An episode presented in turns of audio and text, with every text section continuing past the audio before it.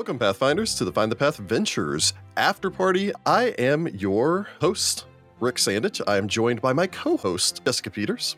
It's me, And- except Jenkins is now. Oh, I apologize. I, st- I still don't. So man, It's only been three too. years. I do it all the time. It's fine. Jessica Jenkins and Ross Scoggin, our Hello. resident librarian. Hi, yes. Yes. Sounds like the uh, uh, typing of the dead knockoff of Resident Evil, which I think technically typing of the dead was already a knockoff of Resident Evil. it Evil. was a knockoff of Resident Evil. Resident librarian. yes, either that or I'm the Space Marine chapter librarian. Either way. Ooh, that's, that's a little bit more That's exciting. fun. That's fine. Welcome to uh, to the wonderful month of July. I hope everyone out there is uh, is much cooler than we are here in Texas. Uh, however, I don't imagine that that's probably excessively the case. It is obscenely, obscenely warm. Um, but however, it is the beginning of summer, that magical time of year. Uh, and as such, we've decided uh, as a theme, and more or less because we we really just wanted to have a chance to just talk about things that we love. Uh, and that's kind of why we put together this after party. Is you know it gives us a chance to talk about this uh, this podcast that we love, this game that we love. Uh, but it also gives us an opportunity to talk a little bit about uh, books and stories that we love, uh, which is why we decided to basically do a summer reading. And uh, I'll let Ross uh, explain exactly what the heck summer reading is. I mean, when you have a librarian, you have Yeah. to do librarian things. yeah, you have to do librarian things. I mean, it's true. And uh, Sorry if I'm being too loud in the library. this is not a library. so to say, I don't think that Books we're in a library. notwithstanding behind me, it's not a library. Um, but uh, yeah, no. So summer reading is there. There's a couple of different origins of summer reading. The one that you probably see at your local library was originally determined, uh, created by librarians as a way to assist children to keep up with their studies over the course of the summer. Um, those of you who are teachers probably are already aware. Summer isn't a great time for retaining information. Um, children oftentimes forget bits and pieces of what they've learned over the past year and uh, being able to you know keep up with that over the course of the summer definitely helps. Um, and of course librarians are nothing if not helpful. That's what we try to be for the community. So you know uh, we, we took it upon ourselves to try to help out with that uh, however a large um, additional part that's kind of grown over the years so summer reading oftentimes isn't just for children anymore uh, most most local libraries will have programs for teenagers um, i mean who are children but for teenagers and for uh, adults as well. Advanced children. So- yes, advanced children. Leveled up children. They've had their first class change and they're getting ready for the yeah. Uh, yes, yes. They have a level or two. Yeah, exactly. Um, but uh, then, yeah, you get into um, programs for adults as well. So if you do have a library near you, I do highly encourage you to go check that out because there's oftentimes uh, fun things you can win. You, there's a lot of programs that happen, so you can go do stuff. Uh, it's it's a good time. Um, in addition to that, actually, the idea of summer reading itself uh, originated back in the turn of the century when novels tended to be more seasonal. Um, people would design books specifically for reading on summer vacations and things like that.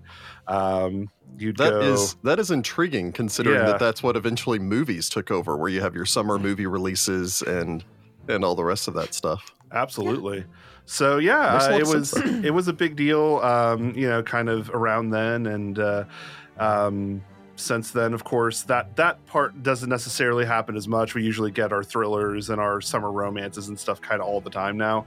Um, But you know, originally books were a little bit more seasonal, I suppose, when Mhm. people were designing them. So so anyway, yeah, there's some uh, there's some origins of summer reading and the ideas behind it. So hope that was interesting and not just like, oh boy, I'm gonna go learn stuff from from library school. Let's go.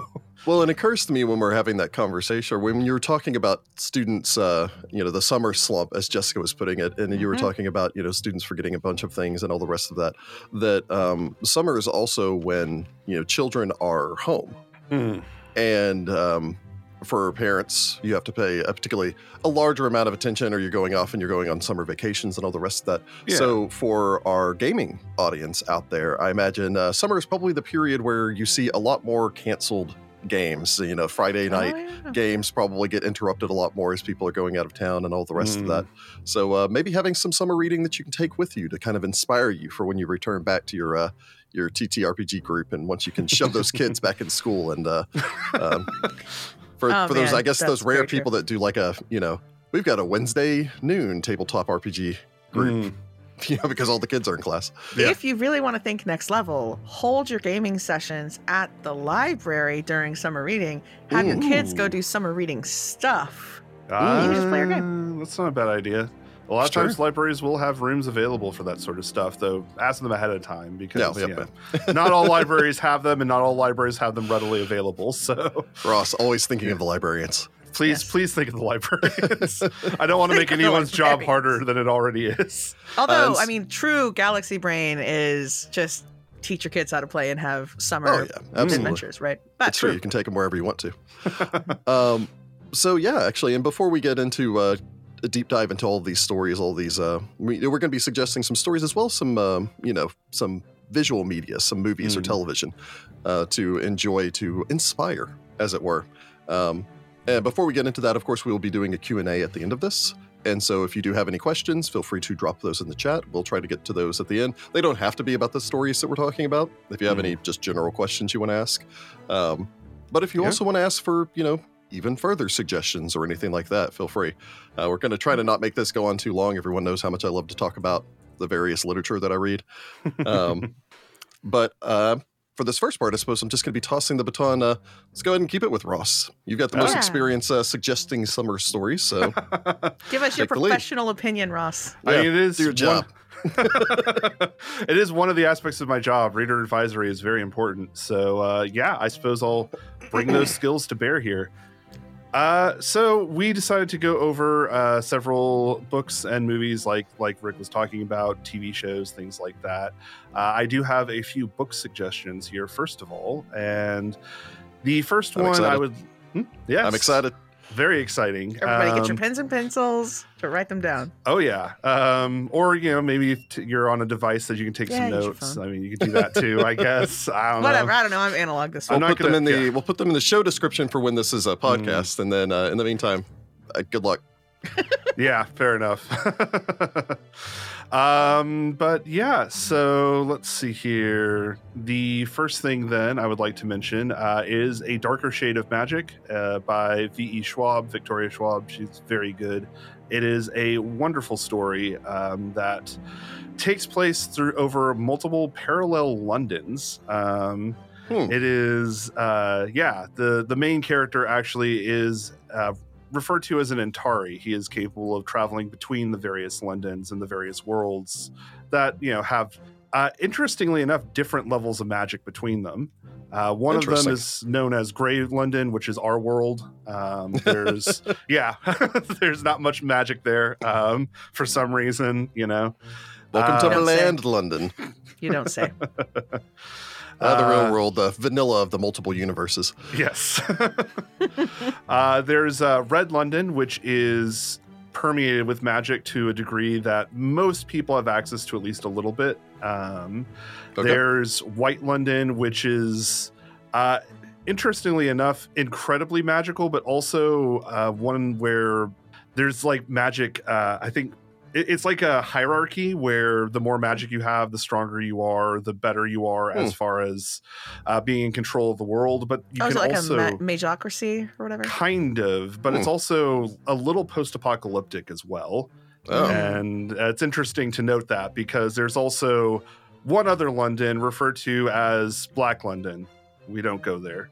Um, nobody goes there. So, uh, with that in mind, then um, you have uh, these characters that uh, basically um, Kel, the main character, or at least one of the two main characters, the deuteragonist, I think is usually what's referred to as. Um, uh, has the fun job, uh, the fun side hustle, I suppose, of taking items from one London to another. So he usually smuggles things from one place to another because he can travel between the worlds and usually blends in. Um, and ends up losing a very important object uh, in Grey London, in our world, when he runs across the pickpocket uh, Lila Bard, who nicks it off of him, uh, runs off into the night, doesn't know exactly what it is that she has, um, but uh, you know, sort of starts figuring it out. It's very interesting. I don't want to spoil any more there. Um, however, I think the cool things about this is that you can take away um, some very cool characters. It has a very unique system of magic. Uh, the sort of interdimensional travel is a really interesting aspect to it as well. Um, beyond that, I for your games, um, the main characters have a really cool relationship. Um, they're very, you know, kind of back and forth with, with each other, uh, very much um, Fireforge friends who don't quite understand each other, but try their best. Um, and moreover, I think that it's very good at determining that, like, magic alone, as important as it is to the plot in the world, isn't the only thing that can get things done. A lot of Mm. times, um, it's Lila's skills and capabilities, just as somebody who's just street smart and knowledgeable about the world around her, that can get stuff done. More so than even like Kel's magical powers and ability to travel between these different worlds. So you're so Um, you're telling me you can't solve all of your problems with magic is the message people should be taking away from this. One of them, yes. Um, Interesting. Sometimes you just need a don't it, crowbar. Yeah. don't got it. Mm, Sometimes no. you just need a crowbar. Sometimes you just need somebody who can pick a lock, you know. Um, and uh, yeah, I mean, so it's it's it's a really cool book. Um, some really fun stuff to take away from it. Uh, the next one I'd like to talk about is the Wee Free Men um, by one of my fa- personal favorite authors, uh, Terry Pratchett. I have a feeling Ooh. a lot of you may already know about this one, but in case we knew you, you, don't, would have a Terry Pratchett on the list, Ross. I have. I'm like Can always rely on morally obligated to. fair, fair. He's great though, and I highly Oh, recommend you read him if you haven't. Um, so, uh, Wee Free Men is uh, it takes place in a part of the Discworld known as the Chalk. It is a sort of idyllic farmland, um, lots of people, you know, making cheeses, raising goats, all that fun stuff. Um, and the main character is a young girl named uh, Tiffany Aching, who is the daughter of well, one of the farmers on the Chalk. She is a very um, knowledgeable child. She doesn't necessarily have like magical powers per se, or at least not what you know one might consider you know magical powers. But she knows a lot about the things around her, and she wants to be a witch more than anything. Nice, nice. Uh, she ties in very well with. There's actually an entire series of Pratchett books that have to deal with witches. Uh, they're very cool books, and um, I, I think that they have some very interesting character motivations inside Nice. there. Yeah. Um, oh Tiffany yeah, Pratchett is. kills it at that. Oh yeah, absolutely. Uh, Tiffany is primarily motivated uh, early in the story. I mean, this is, happens in like chapter one. Um, her brother is taken by uh, Jenny Greenteeth um, of well, you know, the the popular legend, um, and is taken away. me of to- another short story I recently read that ties into that, but Ah, That's you not- that's not with here. short stories. Rick, you have to wait for your own turn. It's my yeah. turn. um, but her brother is taken away, and she takes it upon herself to go to Fairyland and rescue him alongside uh, the titular Wee Free Men, also known as the Nac Mac Feegle, which are um, usually I've heard it described as combined Smurfs with Braveheart, and you're about there. Okay. Um, That's fun. so yeah, they're very fun. Uh, I think that uh, one of the primary things to take away from this is, first of all, the adventure itself is, I think, could be ripped straight out of a D&D module, you know, or a Mm. Pathfinder module or something like that. I mean, Mhm. you could, I could absolutely see, you know, like the journey to the Fey realms and, you know, dealing with finding, you know, a, a lost sibling or a lost, you know, even just somebody kidnapped in the town or something like that would be a very classic story. Um, Tiffany and the witches in general also have a very interesting idea of what it means to kind of, they're kind of, in a way, stewards of the land. Um, and it's a very interesting way of looking at character motivation, morality, sort of why they're interested in being part of this sort of magical realm and dealing with stuff like that. Hmm. Um, and again, and this is kind of a theme actually throughout a lot of the books I've chosen.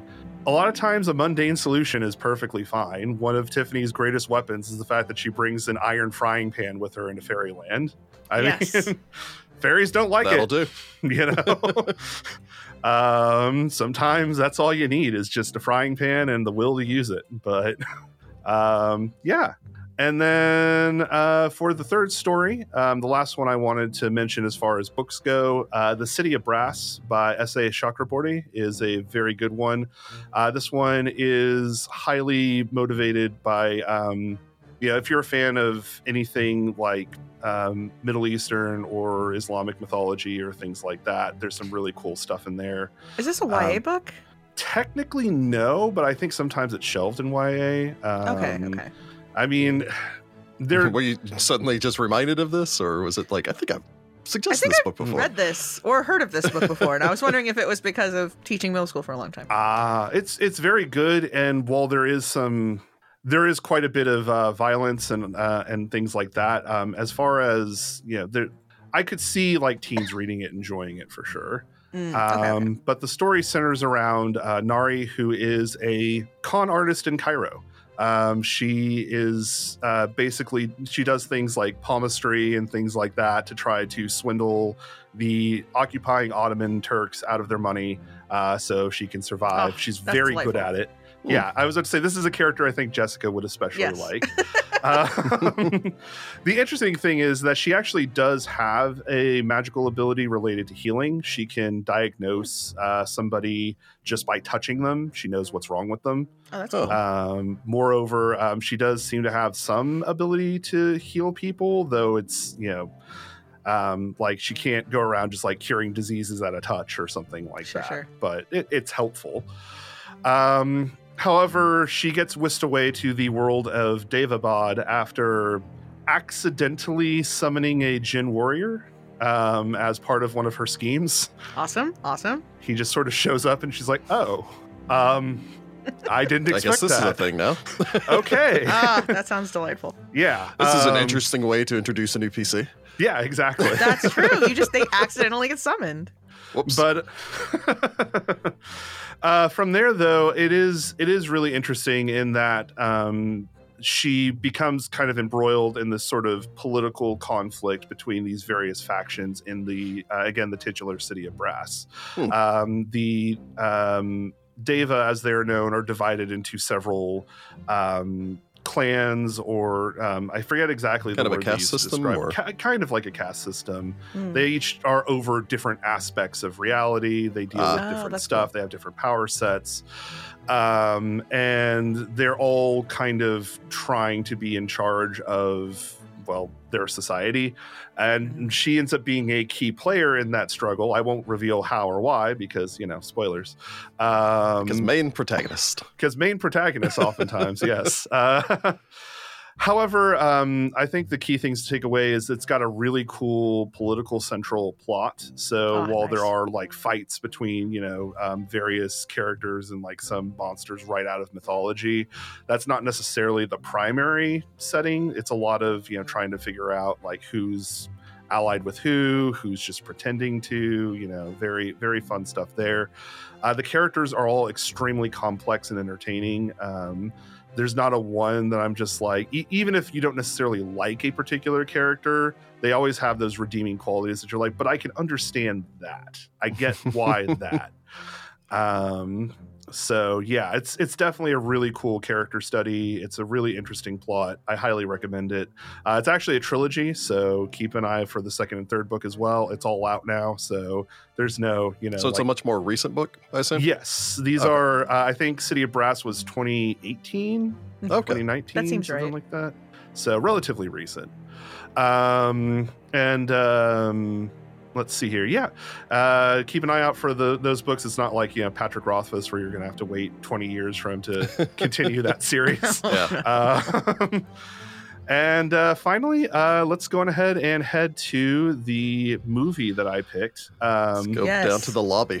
Yes, get ourselves to get some our popcorn and snacks. soda. I mean, that is my favorite part of any any movie experience. The popcorn at the theater is better than popcorn anywhere It's- else. is true. It is I don't know why. I don't know how they manage it, but it's It's just magic. I You can t- you can taste the twenty dollars that you spent on that bucket of popcorn. It's true. It's true. so much money. It's like that's the Uh, only magic of the cinema is popcorn. Actually, weird tangent.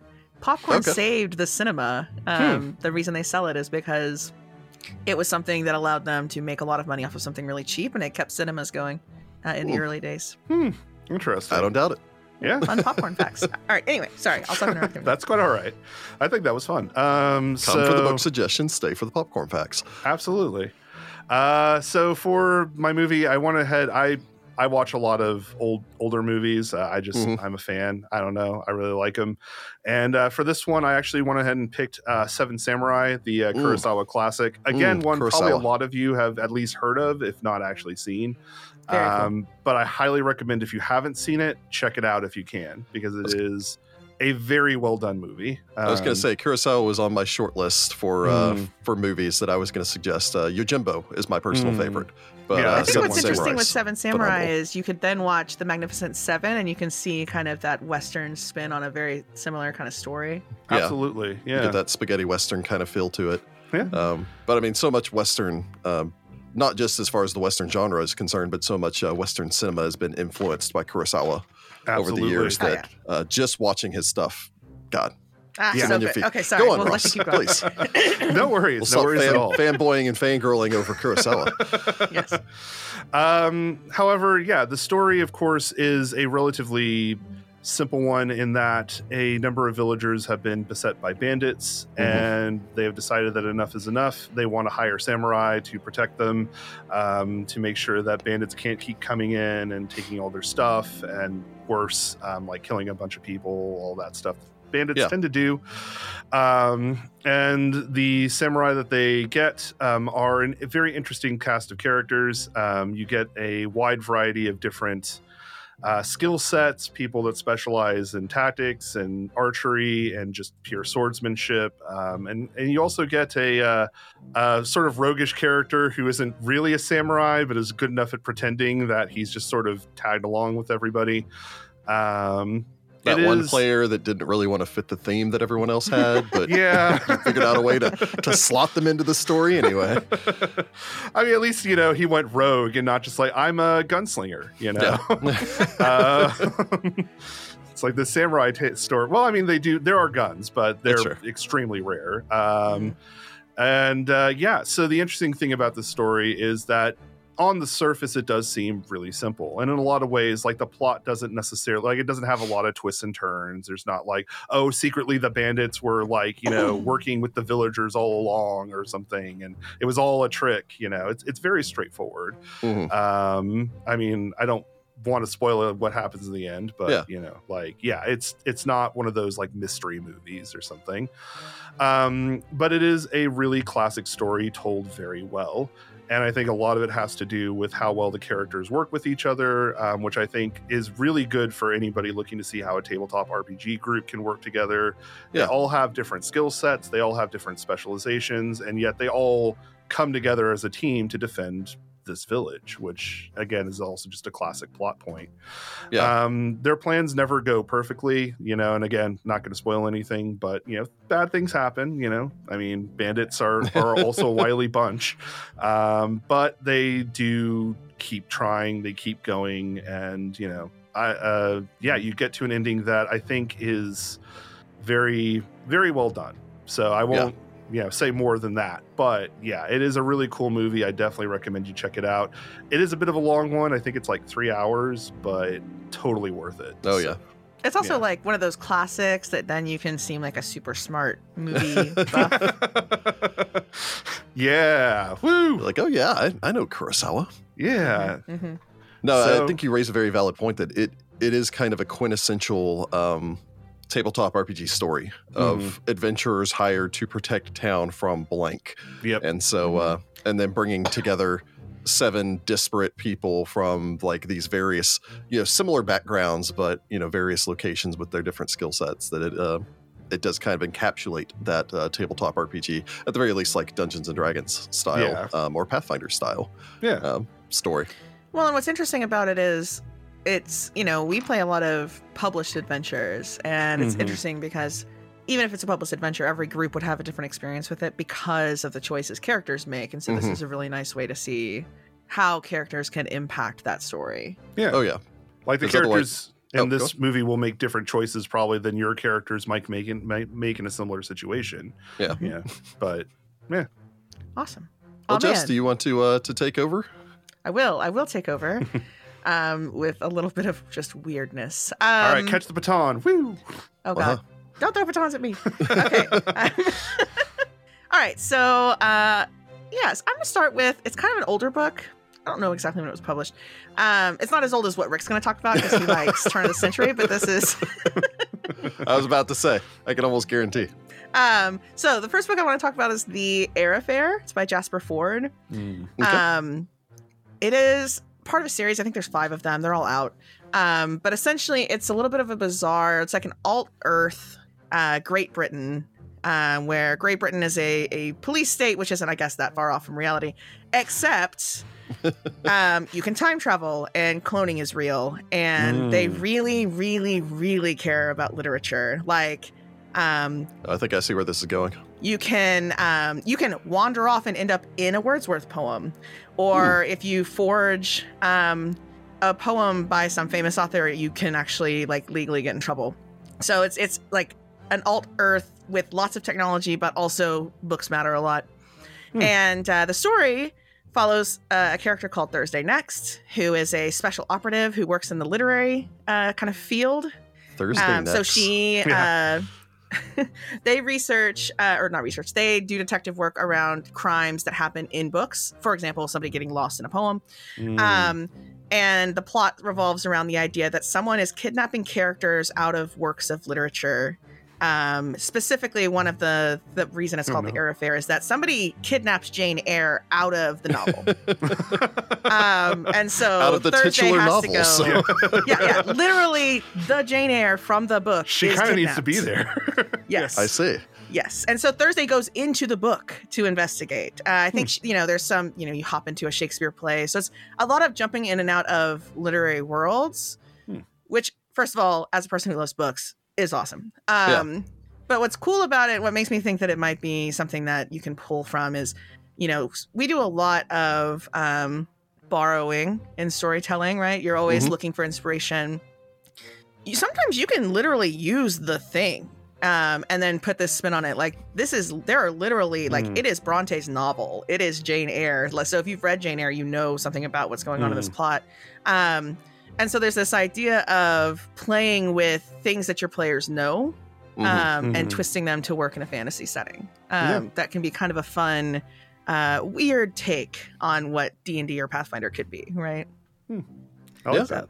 I remember very, very, very early on in my uh, my storytelling career, I adapted the first three Resident Evil games into a D and D campaign um, set in Faerun, set in the uh, what I think it's Laton, I believe, is the Hmm. gnome island. So it's basically like what if Resident Evil, but all gnomes. Yes. Amazing. and so I love yeah, it. it's just take it, borrow it. I love you it. You know, I played around with some of the names, and I can't remember what I, I named the Wesker gnome, but it was great. It's also a pretty good example of Amazing. things can be super weird, um, but have Mm. heart in a way Mhm. that you uh, wouldn't have thought possible. Because like this is a world where dodos are real. Mm. Um, and I think the main character has a pet dodo, and it's so stupid to have dodos be real, but so endearing. Um, So yeah, so the Eyre affair. There's a bunch of them. They're delightful. I think somebody in the chat called them a beach read. They're kind of like a beach read. Yeah, they're like a Yeah. mystery Oh, novel. there you go. yeah, absolutely. Um, and then I'm just going to continue to pick books that are for younger people. Um, so Okay. that was like an adult book. Um, the next book is Sabriel by Garth Nix, uh, which I don't know, man. It's it's top tier. Yeah, book for Garth me Nix in is great. Yeah, Garth Nix is great.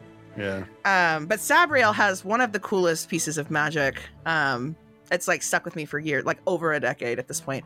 So Mm. essentially, Sabriel's the main character. I think this is a trilogy, although the second it's or third grown book. since then, I think. Oh, that's true. yeah. Eh, it's like Star Wars. Only the original trilogy matters. Um, I have a very similar opinion to something a little bit later on when I'm going to be talking about stuff. So I do. Uh, I'm well aware of people taking a, a, a franchise and running with it. yeah, sometimes it's like I mean the other things are probably great also if they're by Garth Nix. But so essentially the story is Sabriel is um, sent to a boarding school on the other side of the wall. Um, and it's just kind of like a normal, it almost feels Victorian kind of place. Um, Mhm. And on this side of the wall, it's kind of it's very typical. There's not a lot of magic. There's some magic, but it's not. It doesn't feel super magical. Um, but the other side of the wall is called the Old Kingdom, and that is where Sabriel is actually from. Uh, her father is called the Aberson uh, and has gone missing. And so, kind of during her final semester before graduation, she finds out that her dad is missing, um, and she decides to go and find him. Um, so she ends up with lots of very fun companions, like a cool cat who's uh, uh, it's a magic cat who doesn't hate a magic cat. Um, there's like a guy who's forgotten who he is that's just called Touchstone. So lots of like zany NPC type characters that form this Nice. little party with her.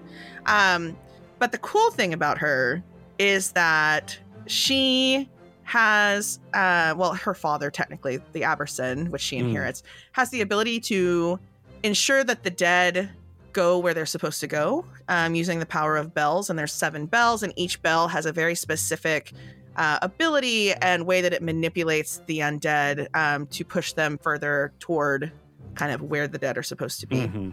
Kind of sounds like a Um, uh, a 2e thaumaturge implement Kind kind of of, yeah. situation. It's super Yeah, thaumaturge I can vibes. see that. Yeah, In fact, if I was going to build Sabriel, I'd probably do a 2e thaumaturge and use the bells. yeah. There you go. Um, but yeah, so it's a lot of you know looking for this, uh, looking for the dad, moving around this old magical place, finding that of course the bad guy kind of evil force is going to have to do with necromancy and like Mm. spirits escaping from uh from where they're supposed to be um but the magic system is so cool this idea of it's all very sound based and like your will versus the will of the bell and like Mm. the the further down the like the easier bells are the higher sounding bells and then the deeper that they get the the more will the bell itself has that you kind of have to overcome Hmm. so i think there's a lot of cool things you can pull if you really want to expand what magic feels like uh, and Yeah. maybe put a different spin on it plus it's like super good like yeah, on it's top just of a it, cool story. Well, and it kind Um, of, uh, yeah. you know, from the tabletop RPG side and all the rest of that stuff, it it shows an interesting way that you can play around with uh, with magic systems or even with, uh, you know, interacting with magic like that. If you're playing Mhm. a, you know, here's the reason why I have a bard that uses bells. You know, Yeah. here's a reason that I have, uh, or here's just a different magic system entirely. If you're again Mhm. just taking away from that, from the idea of like the thaumaturge and all the rest of that Mhm. of how uh, it, it made it immediately made me think of in a Pathfinder context the uh, the Song of the Spheres idea with uh, Oh, Desna. yeah. So, which I mean, mind you, like I believe the idea of the Song of the Spheres existed well before that, but um, yeah, you know, Desna kind of encapsulates that in the Pathfinder setting. yeah. Yeah, and there's just some like hellaciously cool descriptions because she ends up, you know, going into the kind of afterlife world Mm. because there's gates and the, like the descriptions of each phase. There, there's a lot you could pull from for world building um, Nice. if you want to create your own place, hmm which is very cool. Um, also, apparently, all of the books I chose have female leads. That's the thing I'm doing uh, accidentally on purpose. Nothing so, um, and Sabriel's a very cool um, female lead. All right, the last one, the last book that I have is um, I'm cheating. I'm doing a Rachel because it's also a movie.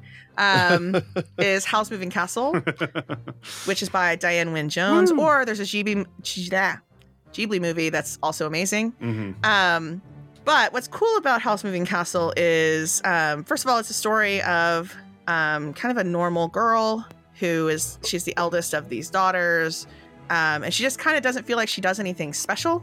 Yeah. Um, she works in a hat shop, and then you know this she kind of ends up cursed to look like an old lady, um, and she just kind of meanders off. Uh, she starts with this very kind of hero's journey. I'm just a normal person thing, which is interesting.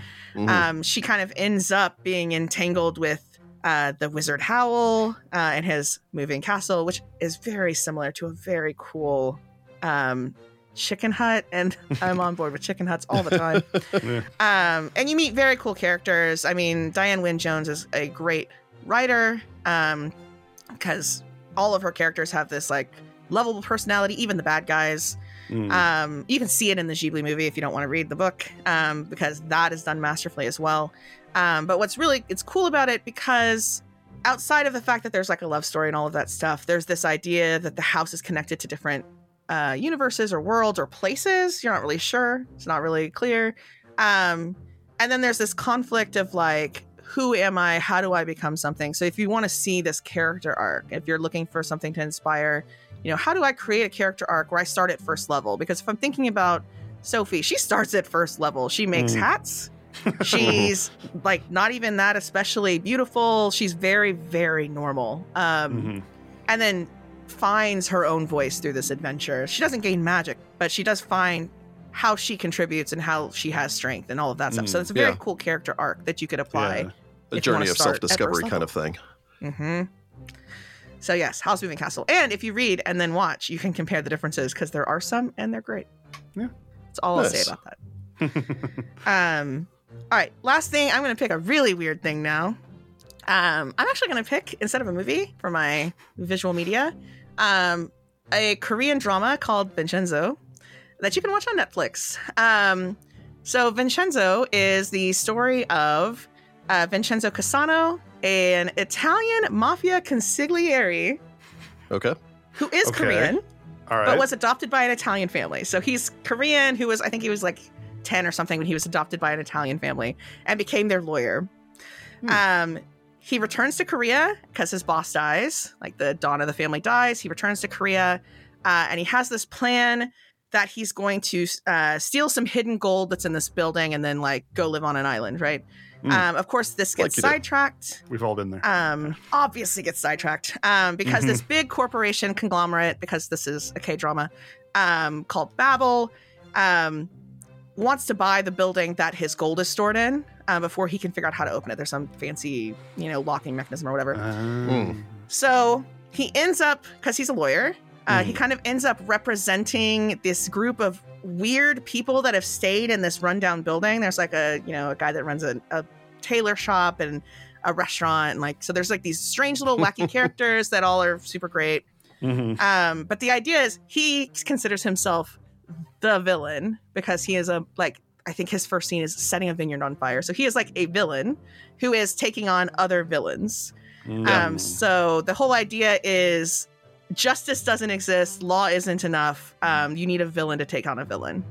So first of all, it's a great way to play an evil character in a good campaign. Yeah. Because I would not say he is a yeah. good person, right? Yeah. He's delightful and you love him, but he's not a good person. I love it. Um, but the other thing that's very interesting, it's, it's true for a lot of K drama, but this is a pretty good example, is the balance between genres is exceptional. American cinema or American TV doesn't really do it this way. Um, Mm. It is extremely serious and extremely silly. Um, Mhm. Like, and it'll switch between scenes. And the way that it's like the characters are so serious, and then the next scene they're so silly Mm. um, and it all feels very real uh, and it doesn't kind of kick you out of the story at all there's no Huh. like weird um, like oh god you just broke my immersion there's none of that um, Hmm. and i think k-drama does it really well but vincenzo does it in a way that you could learn from if you're trying to kind of strike a balance between serious and funny which tabletop is a lot of you know wackadoo stuff and then yeah, there's a lot of give serious and take stuff there. Well, like I was, I was Um, about to say, Ross and I recently had a conversation. We were talking about um, lamp shading and bathos and and all the Mm. rest of that.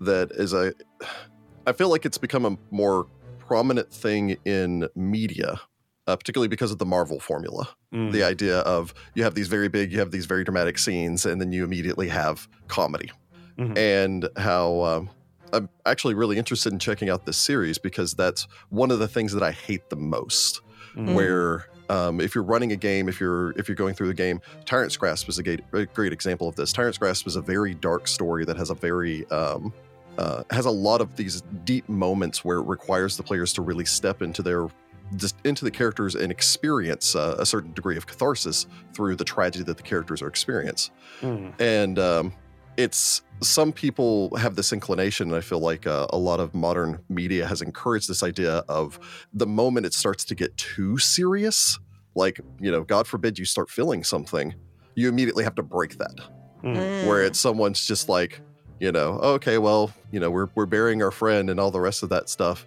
it'd be like oh, I guess I'm never getting back that five copper I loaned Yeah. him. And it's just yeah, like it does not do it that way. mm, It is Yeah, much and- more, you know, like people. Like Mm. every, Yeah. no one can be sad all of the time. No. mm, Well, and that's So- the thing is, is you allow people to actually. What it sounds like you're saying is that it allows you to actually feel and experience the heartfelt emotions of the scene, and even when in the next scene, it acknowledges the absurdity of the situation. mhm. Um, and that's what I feel like uh, a lot of Western media has really messed up recently. As much as I enjoy many of the Marvel movies, I feel Mhm. like the impact on everything has to be a Joss Whedon. Um, you can have a heartfelt moment, then immediately follow it with a punchline. Mhm. Um, Yep. Or James Gunn for that matter, but I'm Yeah. probably going to make some enemies if I'm uh, bad mouthing James Gunn. Uh, They'll they- find know, you, he Rick. did a pretty good job with the last Galaxy, uh, Guardian of the Galaxy movie. Yeah. Um, Well, that's I've the heard thing. that. He Yeah, I haven't can, seen and I think but- he does it way better than. Uh, um, I recently watched Thor: Love and Thunder, and I hated it. I hated it because it never lets you feel a single emotion. which is weird Mm. because Taika Waititi, Taika Waititi's a very do good actor, or a very good. Well, he's actually a good actor, but also a Mhm. very good director. yeah. Um, Just that and movie he can deliver on it. But yeah, I, I felt like the script that they had was just yeah. yeah. anyway. That rant notwithstanding, I'm very interested in uh, in seeing something that does that well. Mhm. Highly recommend Vincenzo.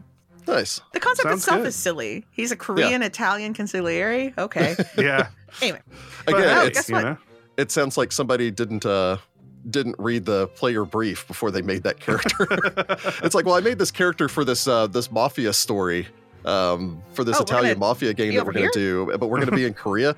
Ah, I can rework this character. It's fine. It's fine. It's he, Korean just first. moved back in. yeah. yeah, no, it, it turns out great. It turns out really great. Um, all right, I think it's Rick's turn. Are we gonna It let Rick talk about turn. stories? We're gonna We let, are we're gonna, gonna- I'm gonna have a whole time to talk about stories. Um, Rick story time. so I do have an obscure story, well, relatively more obscure, but um, I'm actually going to start with a story that I think more people have probably read than either of the other ones that I suggest because it is uh, actually widely taught, um, and that is the Yellow Wallpaper by Mm. Charlotte Perkins Gilman. Um, Mm, that's such a good story. most most people have probably read this because it actually is taught. It's an amazing Mm. piece of uh, uh, feminist literature as far as uh, both the it has a um, a female author, but as well as its message. Mhm. However, um, it can also be taken.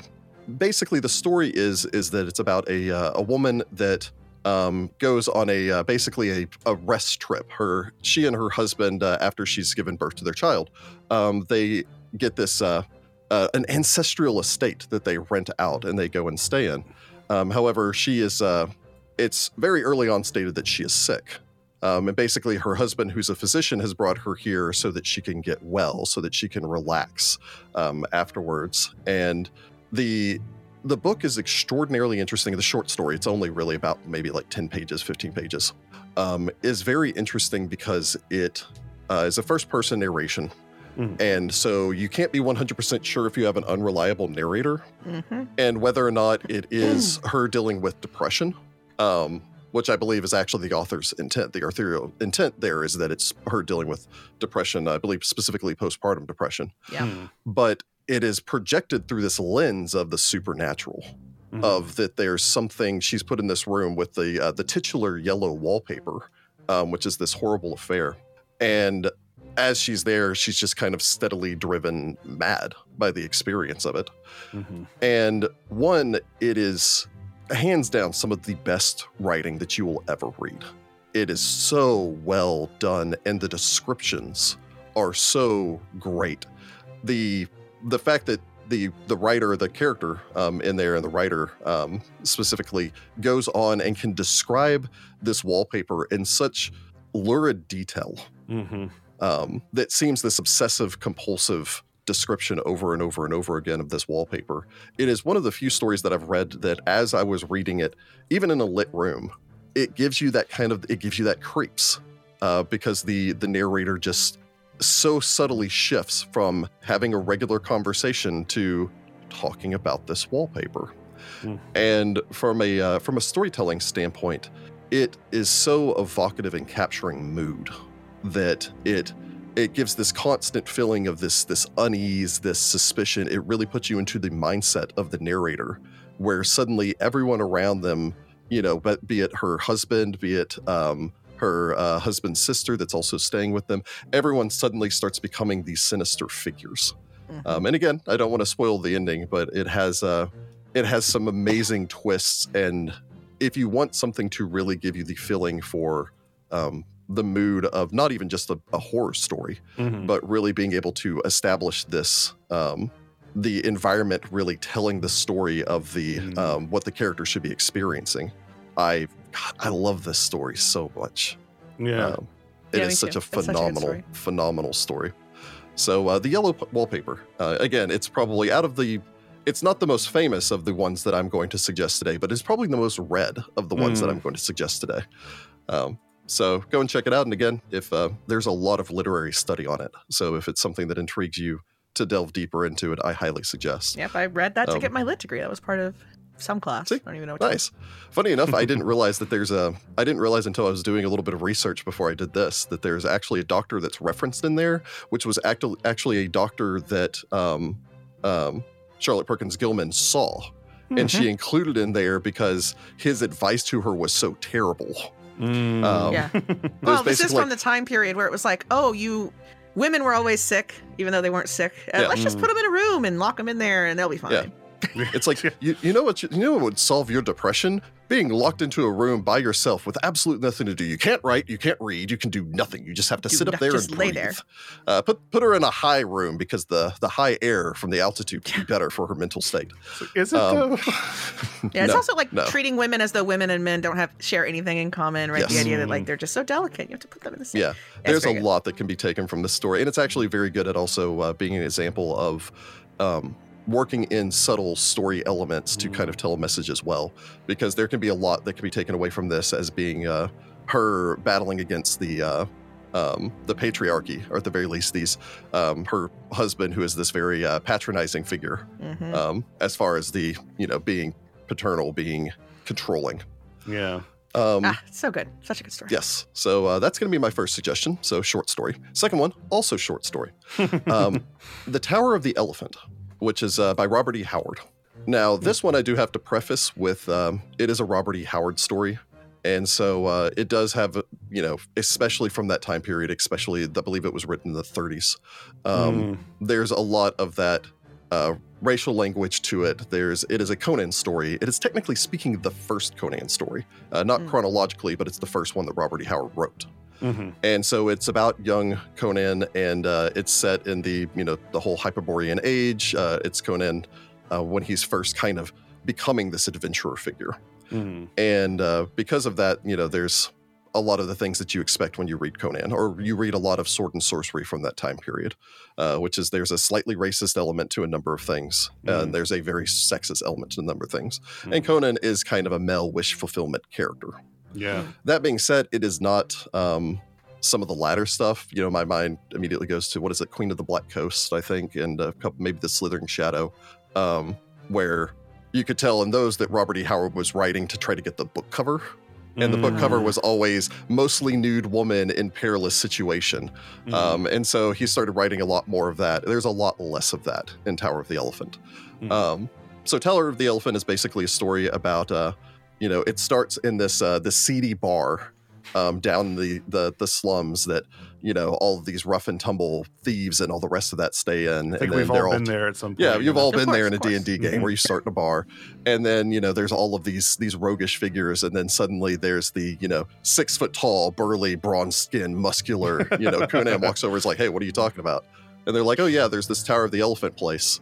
And it's uh it's a Conan heist story because it's him breaking into this wizard's tower, um, the Tower of the Elephant, to steal this gemstone.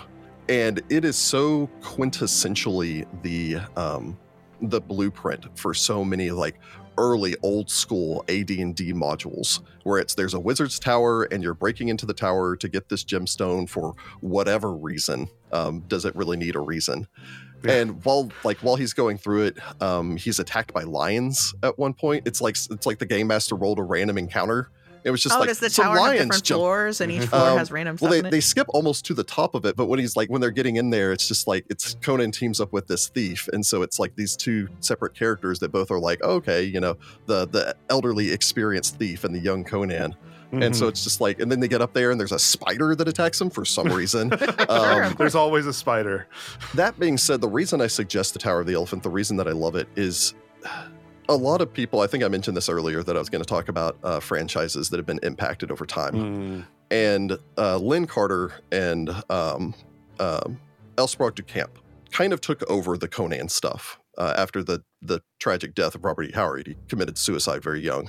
And they they took over these stories and they kind of fanboyed on the um, his later works that were trying to get the cover of Weird Tales. Mm. So it was very much the you know every every man you know wants to be him, every woman wants some Conan, um, running around doing all the rest of the stuff, destined to be king of his people. And uh, the early stories of Conan's were just really stories of an adventurer doing adventure things. Mm. Mm. And Conan could be a lot more flawed um, in the Mm. original versions of Conan and the original writings of Conan that were changed when um, uh, Carter and uh, DeCamp took over.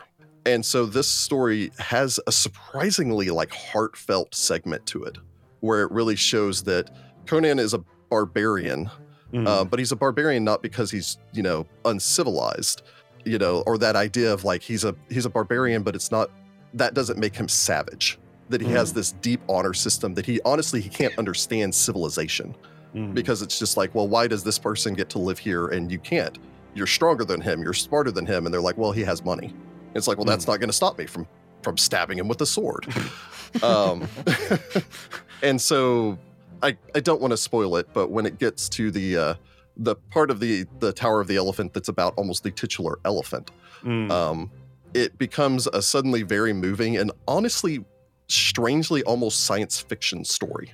Hmm. So it uh, it kind of taps into that um, that weird tell style that has influenced Pathfinder so much Mhm. where there's just that edge of like there's something kind of weirdly science fictiony that's always going on in the background. Um, yeah. Your you know Numenera, your Numeria, your um, you know extraplanar creatures. Mm. Ah. But um, but yeah, if you want a story that is quintessentially this is an adventure story, God, it's so good. Like so for my last one, I'm gonna take a drink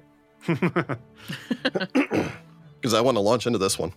For my last one, uh, I'm going probably the oldest story that we've suggested here, since it's about 200 years old. Mhm. Um, Frankenstein, Mary Ah. Shelley's Frankenstein. Yeah, wonderful, wonderful story. I love this. I've got actually my old copy here. I've had this copy of uh, Frankenstein for about 20, 30, maybe like almost 30 years. Um, I got it when I think I was 10 or 11. And I love the story of Frankenstein. When I first read it, uh, I was way too young to really understand it. Mm. And I think that there was a, I've, I've read a saying somewhere that said that more people have gone into Frankenstein, to gone into read Frankenstein and been confused or disappointed than any other novel in history because most people know the general concept of Mhm. Frankenstein Mm, from yeah. modern media and not actually the story of Frankenstein. So, uh, Frankenstein famously was written by uh, Mary Shelley when she was 18 years old.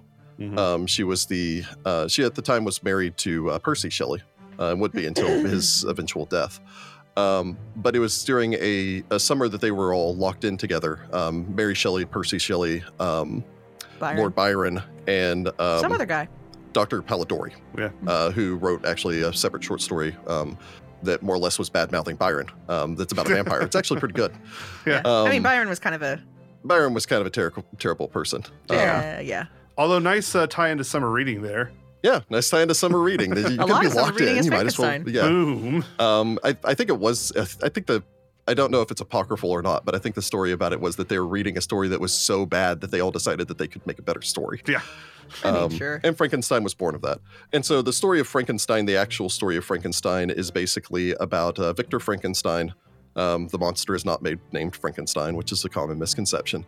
Um, who's a young scientist who basically creates the creature, the monster, um, and then immediately abandons him. Yep. And the the thing that I the reason I wanted to bring up this story, other than the fact that I just I love Frankenstein, it is hands down. I honestly am under the impression, no hyperbole here, that it is the um, the best book ever written. Mm. And it I think that because it makes you think. There there's not a page of this book that doesn't make you think or consider things. And the story about it is the first half of it, because I'll divide it in half. The first half of it is really the story of Victor Frankenstein. It's him, it's basically him deciding that, you know, I'm going to figure out the secret of life. I'm going to create um, this creature. And then he creates the creature and then goes, Oh God, what have I done? And immediately abandons it. Yep. Um, Mhm. Goes into brain fever, wanders around the city. Um, you know, the creature comes to him and uh, and basically like to try to be accepted, and then he flees from it and rejects it again.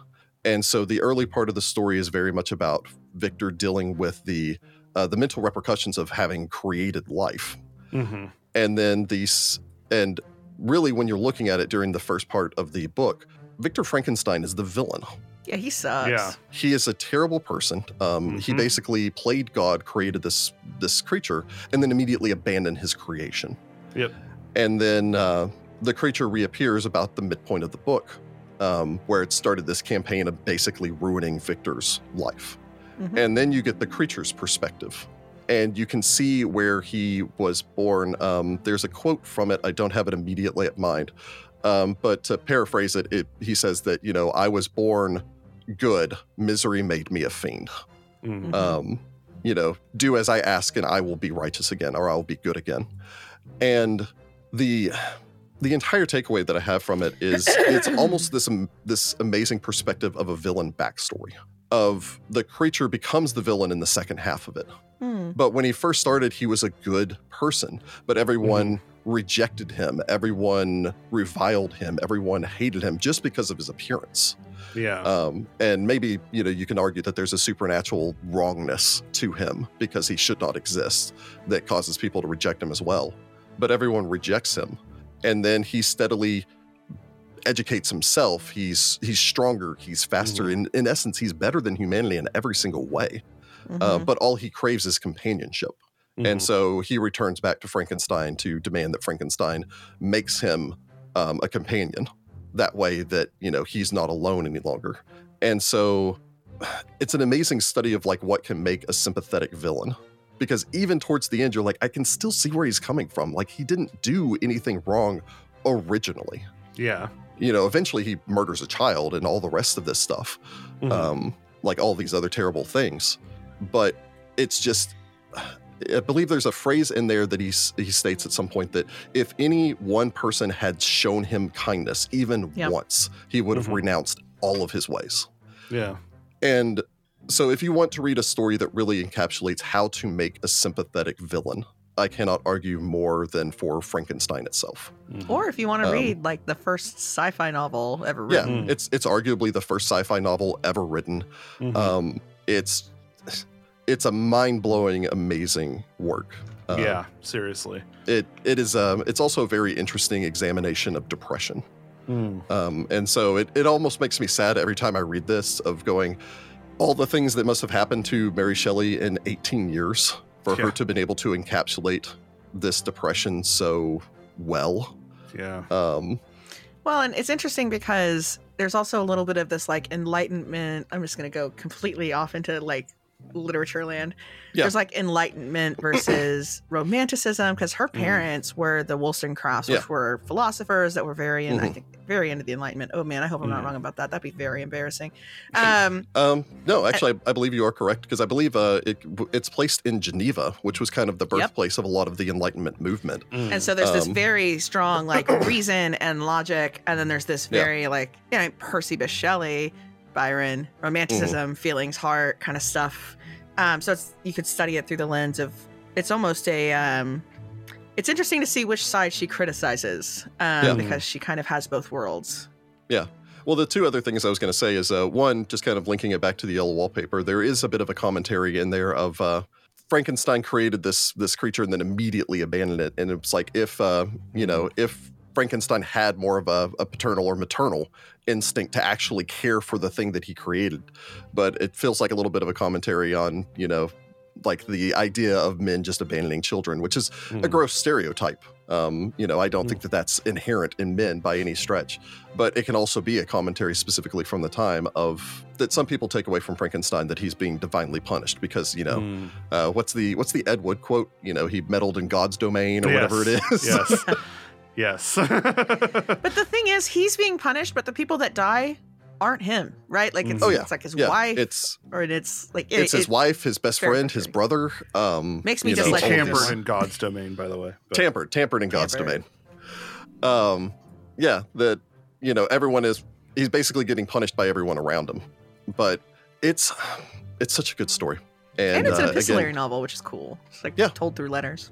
Mm, yeah. um, well, technically speaking, it's told through a single letter. Yeah, I mean that's fair. It's a A it's a letter. nested it's a nested story where it's yes. a, a dude on an Arctic expedition meets with Frankenstein, and then Frankenstein tells him the story to the dude on the Arctic expedition, who's writing it as a letter to his sister.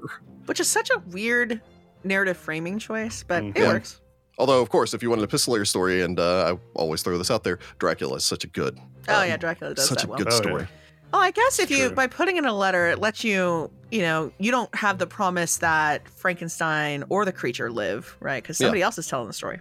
Yeah. Mm, Well, and, and add on to that that you have an unreliable narrator Mm. because the entirety of it is narrated from Victor's point of view, but you don't entirely know whether or not um, this is being censored by the other person that's writing it. uh, Well, by you don't know if time that it Victor's telling the gets to you. truth. Or if Victor Yeah. is telling the truth because, you know, That guy's he might be little trying to make himself look better because he's like, well, I've Mhm. got to come up with some reason. So, yeah, Mind Fever is why I decided to abandon this creature as soon as Yeah, it I was born. just I couldn't handle it. Yeah. You know, I felt bad. Oh, well, the other thing I was going to say is uh, it also does a great job of breezing over how the creature was created because the sometimes the effect is more important or sorry, yes, sometimes the effect is more important than the cause. yes. And so uh he basically I, I'm pretty sure that uh, Shelley dispenses with the entire thing in like one paragraph when it's just like I spent some time studying and all the rest of that, and then I figured out the secret of life. Yeah. Um, and there's no big lightning storm and raising up, Yeah. you know, of like a table and all the rest of that stuff. I think she, he just puts them together on the floor. Doesn't go into any details of how the creature was created, because how the creature is created is not the story. Yeah, it Yeah. doesn't matter. The relationship Yeah. between Frankenstein and the creature is the story. Absolutely. So, uh, so hard, hard turn from there uh, for my my viewing suggestion. It is not the it's not the movie of Frankenstein. I really should have gone with Young Frankenstein for my movie suggestion. You should have done Frankenweenie. Werewolf. oh, better castle. Uh, that Uh. that is a great movie. Um, no, honestly, I was I was down to three movies for my uh, my movie suggestion, and uh, what I eventually ended up deciding on is funny enough, The Mummy. That's classic. Classic the, uh, find the path. the the 1999 uh, Brendan Fraser Mummy movie. hmm Super good. And the reason I want to suggest the Mummy movie for just going back and viewing it through the lens of tabletop gaming is it's so well paced. hmm It starts with a great teaser. It introduce it shows you a fun way to introduce characters where it's just like here's this librarian here's Mm-hmm. his bumbling kind of thieving brother that then comes on So, yeah. um, you know, here's this guy that you've just the fighter that you've just gotten out of prison who, you know, has, you know, part of the key that you need to go on this adventure. hmm You know, it almost introduces uh, Benny in there as being a new PC. It's like it's almost like you brought someone to the table to play this fourth character and then they didn't work out. And so Yeah, you just kind of like took their, char- their character, made them a villain, and like brought in, uh, you know, this awesome, you know, desert ranger hmm Yes. for later on in the story. It has amazing pacing, and uh, it's one of those.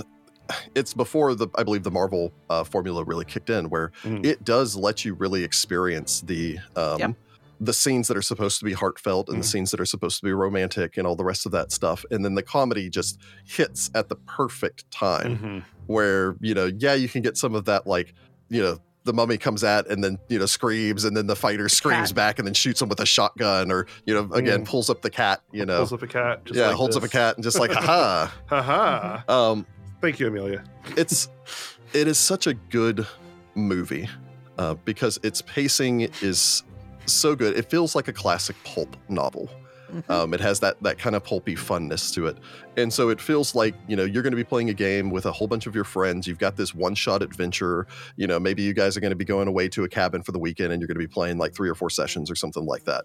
And here's this this crazy fun story um, that doesn't need to be Lord of the Rings. It doesn't need to Mhm. be you know this dramatic, huge story. It can instead just be this fun, campy, rompy adventure um, that still manages to tug on the heartstrings a couple of times. and it still has Yeah. stakes. yeah, it still has these amazing stakes, and Mhm. um, it does kind of feel like that. It has that classic feeling of a bunch of underdogs taking on this super powerful thing where it's like, we have to get this book, and we have to get this artifact, and we have to collect Mhm. all of these items to put Yep. them all together. because To we can't really beat him in direct conflict. yeah. But if we do all this stuff, we should be able to at least put him back in the bottle he was in. yeah, more or and the less. thing that always sticks with me uh, from a storytelling standpoint is I love a complicated fight that Mm. has like an additional element to it. Mhm. So the end of that story is more or less the quote unquote party trying to hold off not only the big bad, but also all of his, you know, underlings that are all these extra mummies that he summoned up and all the rest of that stuff with a time clock as one of the party members is being dragged onto the sacrificial pedestal thing while off towards the side the bumbling rogues trying to figure out like how Oh, to God. activate the magical thing to stop That guy has Uh, like this one rank in thing from- linguistics, and he's just Yeah. doing his best. well he's getting an another check from the the pc that's being tied down to the altar right now um yeah that it just it feels like that big dramatic fight um, at the end of a campaign where everyone's having to use these extra elements of the of the environment of the things that you've collected to bring it all Mhm. together to make this one incredible incredibly memorable final encounter yeah, Mhm. yeah. um God, it's such a good movie and if you haven't uh, revisited it you know it's going to be 25 years old next year Oh um, if you haven't Wow. revisited it in that long, um, please go back, go back and watch it. Go back and watch it, watch it through the lens of um, telling a story. Mhm. So, not that it's not just a fun thing to rewatch. Mhm. Ah, delightful. Um, yeah, so those those are my suggestions. Absolutely. Um, I was Mm, trying to keep track of questions from our chat. We don't have a lot of questions. Mostly just people talking about the things we're talking about or giving their own recommendations and whatnot. Oh, cool. Nice. Okay, well, if that's the case, then uh, anyone that has any questions, feel free to drop those questions in there right now. And I'm going to pull a Rachel.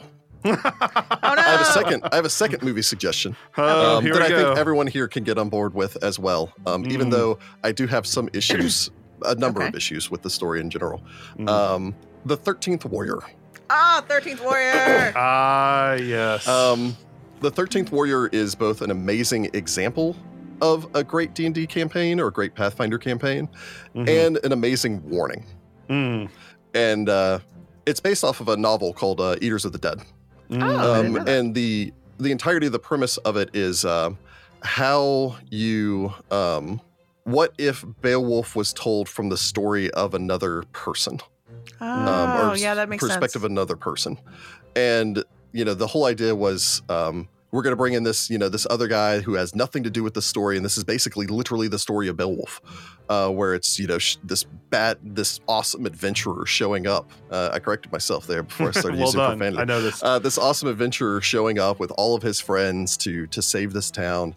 Um, it kind of gets into that Seven Samurai sort of feel of like, Yeah. here's this town, it's under siege, we all need to come together and fight against it. Mhm. Um, so the positive thing I will say about it is it is great because it is a um, it really encapsulates that story element of like adventurers doing adventurer things, saving the town, much in the same way the Seven Samurai does. Mhm. Um, the cautionary tale that it is is it really shows what happens um, if somebody doesn't follow the theme.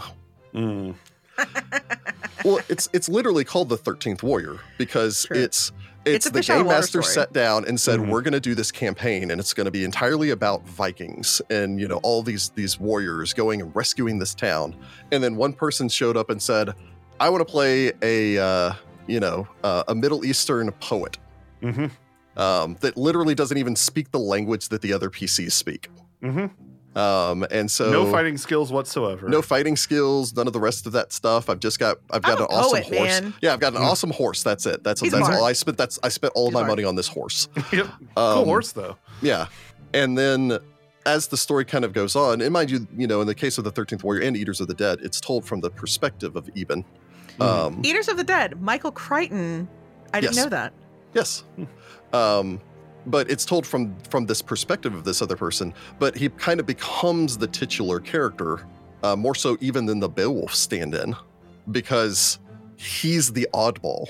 Mm. Um, so I can I can even view the Thirteenth Warrior as being a bit of a cautionary tale of uh, of game masters. Like, if you have that one person that refuses to follow, like everyone else gets on board with this idea of a theme, and then you have that one person that refuses to follow it.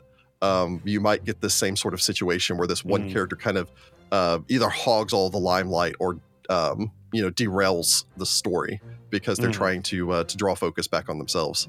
Hmm. So just something to kind Yeah. of keep in mind. Um, you know, if you're if it was an entire group where it's just like, hey, we're bringing in just random people again, the mummy. Um, Yeah. feels kind of like that, where it's just like we're just a bunch of like I'm I'm this American guy that shoots guns, and Yep. you know we've got the the two British people that it's the two people that tie their character backstories in together. yeah, like let's Yeah. just be Um, siblings. Let's be siblings because we have to have an excuse for being there, and we're Brits.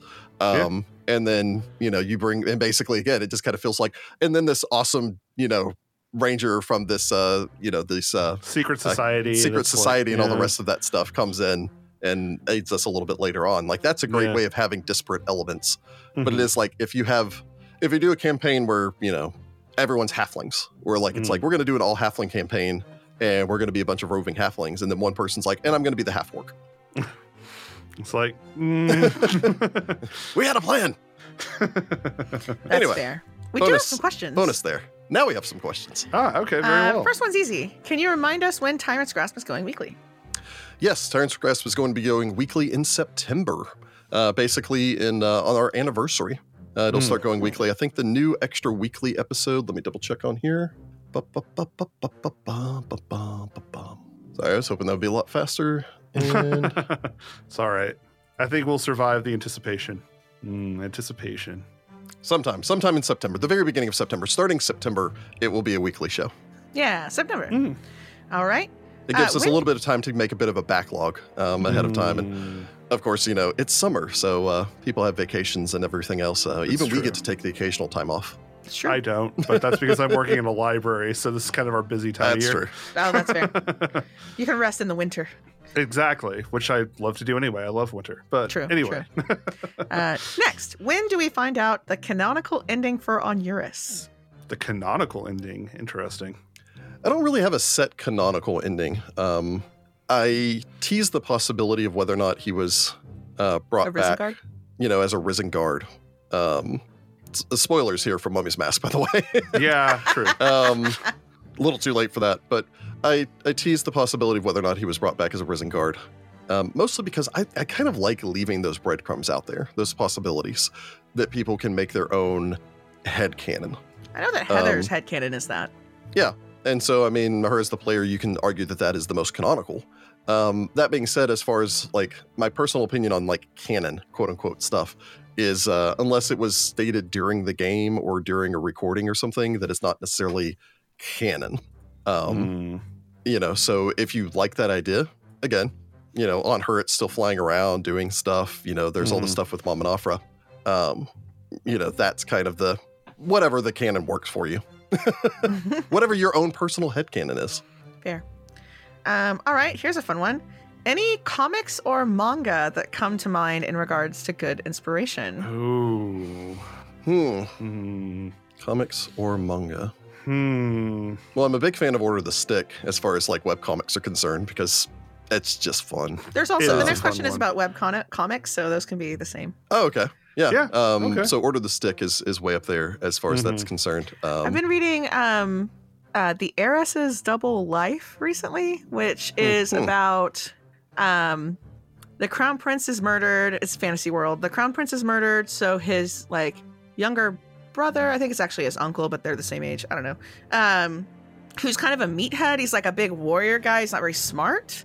Hmm. Um, wants to become emperor just despite the guy that killed him, and so he reaches out to the uh, the scoundrel, the Viper, hilariously, um, who's being kept in prison right now, uh, and essentially offers her the deal of help me become emperor, and um, you can be free. Hmm. And so it's got that like political intrigue meets heist vibe of like there's the tactician and the the assassin butler and the warrior guy, and they're kind of gonna do this political machinations, scheming um, stuff that's pretty neat. Um, and then, uh, I mean, if you just want to talk about found family, which is a pretty D and D thing, um, the I think it's called what's it called? Lout of Count's family, the Count, Hmm. something like that. It's Hmm. there's no romance or anything in it. It is literally just about this guy that get gets isekai'd into a fantasy world where he's like the lout. He's like the ne'er do well um, in this count's Hmm. family, and he's supposed to be murdered, I think, by the main character. And so he decides, I'm not going to be murdered by the main character. I'm just going to chill. And he like ends up finding these various people who like he like adopts ends up adopting strays, right? Like, you know, this Yeah. is the guy that needs to be taken in, and so it's all found family. So it's got kind of that vibe. Yeah, I was also going to say, um, and this is certainly a not for everyone sort of uh, of Mm. manga series, but Oh sure. you cannot underestimate the uh, the impact of Berserk on like Mm. modern media stuff. It's Mm. very well drawn. It's a very interesting story. It's exceedingly dark, Mhm. um, but it's been influential influential on so many uh, writers and workers. Sadly, the um, the artist and writer for it passed away. Uh, I Mhm. think it's two years back now. Um, but again, it's kind of influenced almost every um, genre. It's uh, Mm. an amazing story. Uh, but again, just to forewarn you, if you go out there and seek out Berserk, it is extraordinarily dark. Mhm. Oh yeah, definitely. Similar Uh, vein, although it's not actually a manga series. Um, also, the Vampire Hunter D novels. Oh Oh, yeah. they're so Hmm, good. Uh, um, I think uh, real quick, I'll mention. I'll take a quick shout out to the Trigun series. Oh. Um, There is a manga for that. Uh, mon- both uh, original and the Maximum series. Um, both are very good. There's some really. It's it's again got that really good mix of flavors. There are definitely a lot of Mhm. comedic moments. There are a lot of serious moments. Yeah. Um, the main character is a very interesting main character. Um, yes, I just watched the new one. Yeah, the there's a new um, anime that came out just Dragon earlier this year. Yeah, um, really good, by the way. So I definitely recommend that as well. Yeah. Um, but yeah, I, I think it does a really good job of having different characters with different motivations who still Yeah. all work together toward a common goal, and uh, some really good interplay between the different characters. Well, and I love I love a main character who could murder everyone but is a pacifist. Like there's such something Yeah. really interesting. I mean, it's like Cornelius is is mercifuling all of his spells. It's interesting Yeah. to try Yeah. to be a pacifist in a in a world or in a game that makes you be violent. Yeah, that Yeah. you often like. I mean, you know, the world of Trigun is very much heavily inspired by a lot of Western tropes. yeah, like so Wild a West, of- everything sucks. Well, Yeah, it's like I, you I recently started because I missed it when um, it was popular, and I'd recently started watching uh, the anime um, Full Metal Alchemist. Oh yeah, Oh, yeah, yeah, yeah, brother, that yeah. was good. Mhm. And uh, it's a similar thing in that, where it's it's amazing how many of these animes that you watch where the main protagonist is a pacifist, or at Yeah. the very least refuses to kill. Um, Yeah. It's a very Kenshin immediately springs to mind. Japanese thing. Mhm. Um, but you got to watch anime from that time period because if you're me, your favorite character always dies. It doesn't matter what anime it is. if it's from that specific kind of era of anime, they always kill the character I like. Yeah. uh, that happened to me in a lot of novels I read growing up. Yeah, what but- is that? It's rude. Yeah. Yep. It's like, ah. Got to All throw, right, gotta moving throw a little moving tragedy in there. Yeah, I was about to say, Moving get- along. yeah. We could talk Absolutely. about manga and anime all day. I know it's. Uh, we can make that feasibly completely different after party if you guys are interested in Hey, a yeah. summer anime manga viewing. if viewing. you're a fifty dollar tier patron and you want to suggest us talk about man uh, like uh, manga and, and anime, Anime? you know, feel oh free. yeah, Yeah. I'll go all day. We, we, can Um, liter- we can literally just have Jessica on the stream by herself talking about all of her Yeah. Japanese uh, manhwa and all the rest of Uh, that. yeah. I'm actually loves. reading a lot of Korean manhwa. Oh, I Um, apologize. Korean man- That's correct. Anyway, we digress. I could. I do read a lot of them. Um, have you read any Pathfinder novels? And if so, what's a good starting point? I have not read any. Hmm. So have y'all? I've read a couple of them. I've read Um, several. Yeah. I really remember liking. Um, sorry, I was looking to see if I could see them over on my. Um, I think it's the Liar's Blade was the first one. Uh, Um, but that entire series is uh, is great. I love all of the um, uh, Varian Jeggare stories Mm. for the Pathfinder novels. yeah, he's he's fun. I like Radovan a lot. Yeah, and Radovan fun. from that is is great. Mhm. So uh, I would highly suggest those. Um, and honestly, actually, the Pathfinder comic series is really Mm. good. Ah. Um, I very much enjoyed it. So it kind of starts out that I, I was sitting there going, it's like, is this going to be a retelling of, you know, Rise of the Runelords or something? Because it's like, Yeah. aha, here's Sandpoint and some goblins. Uh, but it takes a completely different tact. Um, okay, cool. and fun thing is, uh, if you get the collections of them, I think I've got them on the bookcase back uh, behind over my left shoulder. Um, but the original um, comics had bonus adventure stuff in the back. So it'd have like adventure locations or mini Mm. dungeons or monster stat blocks or things like that. And so if you get the uh, the hardback collections of them from uh, uh, Dynamite, I think is the publisher for those. Then they have them Mm, yeah. compiled in the back of the hardbacks. So it's got a whole bunch of adventure locations and stuff like that for you to Mhm. also use in your games. I think sometimes they even include like little magic items or monster stat Oh, yeah, blocks, like- things like nice. NPC stuff. Um, that. hmm Even like I think there's one whole thing about like the rulership of Magnimar or something like that because they go to Magnimar. So it's like here's the people in charge of Magnimar. That's Yeah, cool. So All right. Another got oh, uh, one book I'd like to recommend real quick. Uh, Plague of Shadows is also really good. Uh, I remember reading that one. and I was very, um, very intrigued by it. It's a really cool adventure, and there's a there's a heist element to it, in that Ah, it's really heist. more less a heist and more like a rescue. But I think oftentimes those can be similar Mm. Yeah. because you're trying to get into a place and get something or someone in this Yep. case. But yeah, That's maybe um, maybe somebody in the comments can answer this, but there was one I can't remember which what was the name of it. Uh, but the main protagonist in it was uh, an elven woman that uh, it was really interesting because it she was part of an adventuring group and then the adventuring group got old. Oh, um, nice. and so it's actually about her and like all, all of her Yeah. adventuring friends retired. Was that's that uh, that's was that Plague, Plague of of Shadows? Shadows. Oh, okay, yeah. thank you. So yeah, she Hey. she goes back to Kyonin and then finds out that like her old one of her old friends uh, is Okay. kidnapped, and Yeah. so she goes to rescue them and tries to get some of the band Yes. back together. And yeah, it, it's really interesting. It's a cool story. yeah, That's neat. and and I really liked how they kind of approached that whole thing of like for her it was like, well, I was only gone for like three decades or something like that. How'd you get so old? Oh man! All right, all right. Uh, next up, uh, regarding Tyrant's Grasp going weekly, are the players ready for the torment? Let's say that the AP entails on a weekly basis or a more frequent basis, I should say. I've Oh, got I've got half of them here. Yeah, I'm ready. Um, It is- playing a cynical character is a lot easier in Tyrant's Grasp, is what I'll say. Hmm. I mean, Rosamund will cling to hope as long as I can. So And you should. as long as she can, yeah. Um, let's go. I will rescue as many people as necessary What- until that can't happen anymore. what I will say, um, and you two can take from this what you will, um, I'm very much looking forward to it. And that is Mm. because as a game master, I live for those big story moments. Not necessarily even gotcha moments, but those big Mm. story reveal moments. Mm. We had one of those recently with uh, uh, episode 100 of Tyrant's Grasp that Mhm, was mhm. phenomenal. It was very cool. Um, Yeah. There's a very early one in War for the Crown that kind of restructures the story. And one of my biggest challenges with doing bi-weekly stories like Tyrant's Grasp or like Hell's Rebels is I have to wait so long to Mm. Oh, get to those that I'm I'm so eager. And I will say that Tyrant's Grasp has had some amazing um not even necessarily like rug pulls, but these amazing. Suddenly, the story has been restructured. Suddenly, everything's changed, Yeah. and uh, you guys haven't even hit the biggest ones yet. And it's not always dark. Um, no, it's not. y'all It's true. will soon see. Uh, there are some some interesting turns that I don't think Yeah. anyone could have possibly predicted.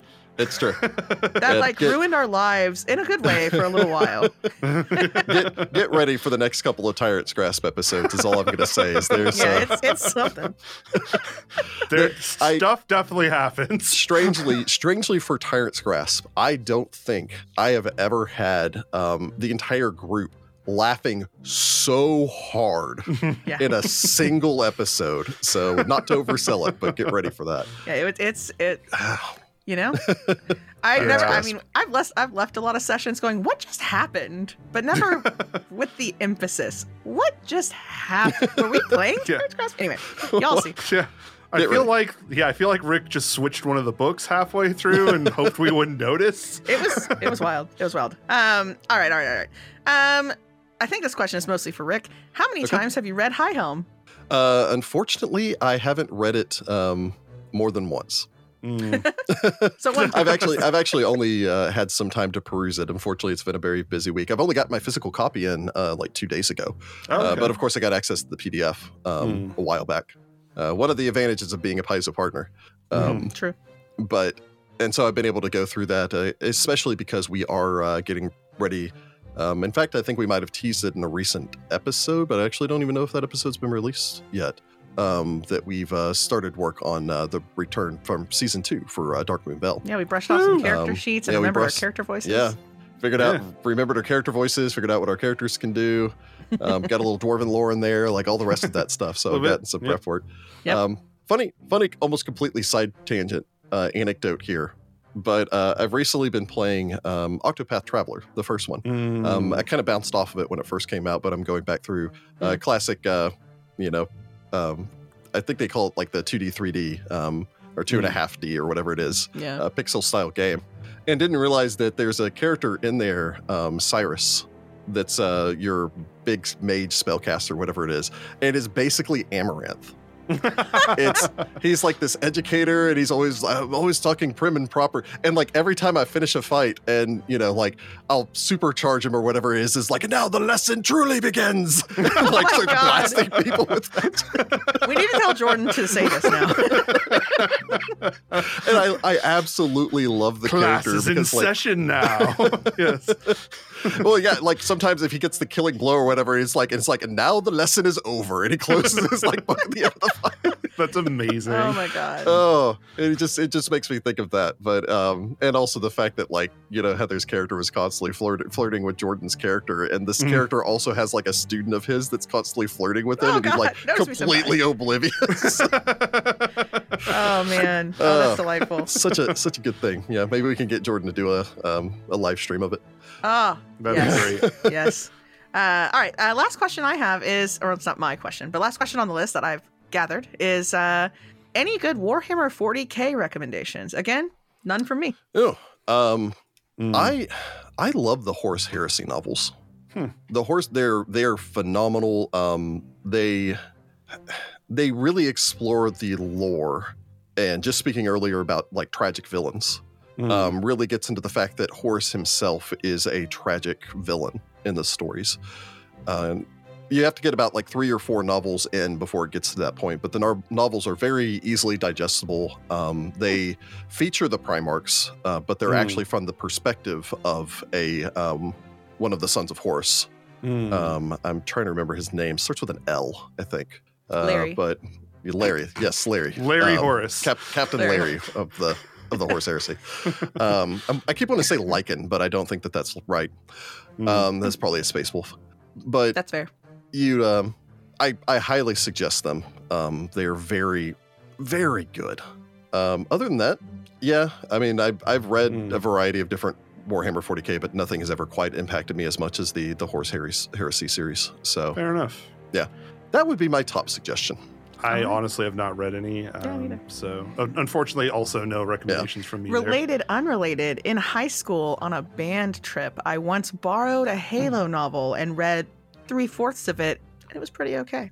All right.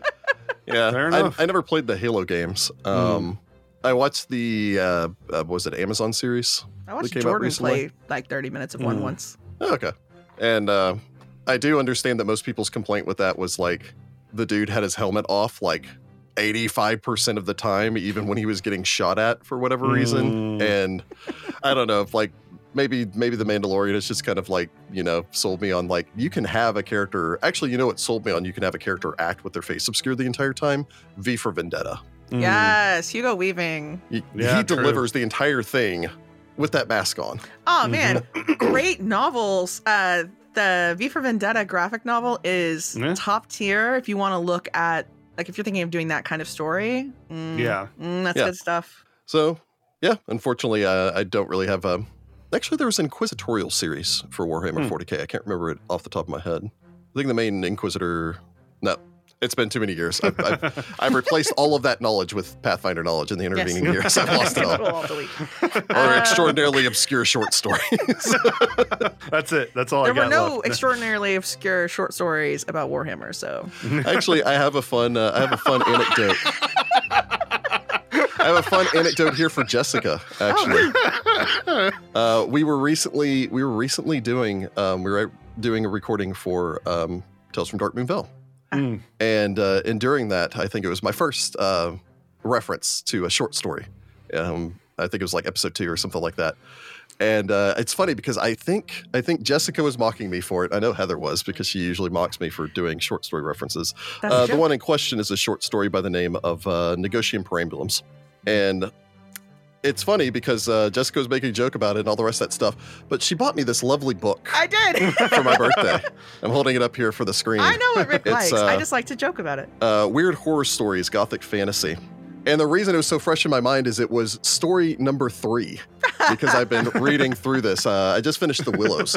Um, it was a reread for The Willows for me if you haven't read Mm. Algernon Blackwood's The Willows. Uh, but yeah, it's like, worm monster, you say? I recently read a story about a worm Oh monster. man, Jessica giving me crap for it. It's like, you gave me this book. I know. But see, that's the fun. That's the delightful part. uh, so good. Yeah, that's all the questions. All right. All right. Well, then, yeah. Um, we don't really have any announcements other than to say that, you know, again, um, we're going to have uh, Tyrant's Grasp going weekly starting in September, as we discussed earlier. I can't At the end of summer. definitive- Yeah, at the end of summer, um, once we get into the uh, the fall season, you guys can get through your summer reading, Mhm. and then uh, you'll have Back some extra audio to listen to. And, uh, Yeah. back to school, back to Tyrant's Grasp. Hmm. Um, things are going very interesting in there, so uh, I'm very excited for that. And uh, we're still, you know, steadily working our way through um, Hell's Rebels, and uh, we'll be very shortly starting book two of uh, War for the Crown. So I'm very Oh, excited yes. for that. So uh, And uh, we have, I think, as hinted earlier, started production of uh, Darkmoon Vale season two. It's true. So, So yeah. you can uh, you can expect to hear that soon. Uh, small announcement here, I suppose, pertaining towards that is uh, Darkmoon Vale is currently on its own. We we kind of had the our neglected child, which is uh, the Ventures RSS feed that we often Mm. forget yes. that doesn't see as much attention. Um, we're kind of consolidating the uh, the focus because I know a lot of people don't even realize that Darkmoon is a thing sometimes Mm. originally we ran that as a means by which to draw more attention to our uh, our YouTube. And um, you know, also of course, it was during the beginning of the pandemic, and I think that there are even some cracks during there about like, you know, as soon as this whole lockdown thing and everything gets back to normal, blah blah blah. Mhm. it was so early. We were so we were so young and naive. The Tales from Darkmoon Vale will actually be featured as a um, a basically a short series on the Presents feed. So it'll actually be on the same feed as Hell's Rebels.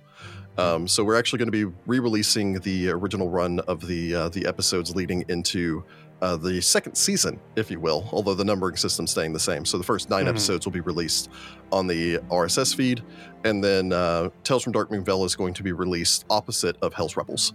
So for a brief time, for those of you who are subscribed to our uh, presents feed, you'll be getting Hell's Rebels one week and then Darkmoon Vale the next week. So you'll actually be getting a weekly show for uh, the presents feed as well. Mhm. So very excited for that. Um, I mean, really, the only other announcement uh, that I can think of. Do I want to tease that yet? No, I think I'll hold off on that one. Um, Ooh. uh-huh. now Ross and I are like, do we know what it is? um, yeah, and uh, the only other thing I want to do before we go is, of course, thank our patrons. Uh, we've had an amazing outpouring of support, uh, continued outpouring of support from our patrons. So we do want to take the opportunity to thank all of our patrons. Um, everyone that has gone on there has checked out the story again. I cannot undersell how wonderful Tyrant's Grasp has been recently, and uh, the upcoming couple of episodes are going to be uh, an interesting. We've had uh, we've had highs and lows, as it were. so, um, bef- before I don't know things which this get, is. yeah, before things get so very very dark. Uh, once you guys get to uh, a little bit further into book four, um, there's Mm. there's some there's some madness coming up here. Um, There's already so been definitely, madness. it's true. Yeah. so definitely go and check that out. And um, you know, you can of course, and if you're on the fence, you don't really know whether or not you want to uh, to back the Patreon for uh, one dollar a month. Um, you can listen to the first, I think it's twelve episodes. I want to say it Mhm. is. Yep, Mhm. 12. Um, so that's uh, that's a heck of a bargain. That's uh, that's less than ten cents per episode. So and you get some uh, some some really good gems in there and get a good feeling for what Tyrant's Grasp is. And again, we're creeping, creeping, creeping our way. Now that we're past the 5K, we're steadily making our way up to the uh, $7,500 tier. Uh, and that is Hmm. going to be our weekly Hell's Rebels. AKA the one where none of us have lives ever again. Aha, big surprise. Uh, So, yeah, thank you to all of our patrons. And um, yeah, suppose that's going to be it. So, uh, until next time, good luck, Pathfinders. Good luck. Keep up with your reading out there. Yeah, read Yep. some books. Reading. Woo! Pick up this uh, this weird horror uh, short stories book. It's uh, actually very good. Uh, excellent. Nice. Ba-da-ba-ba. Bye, everybody.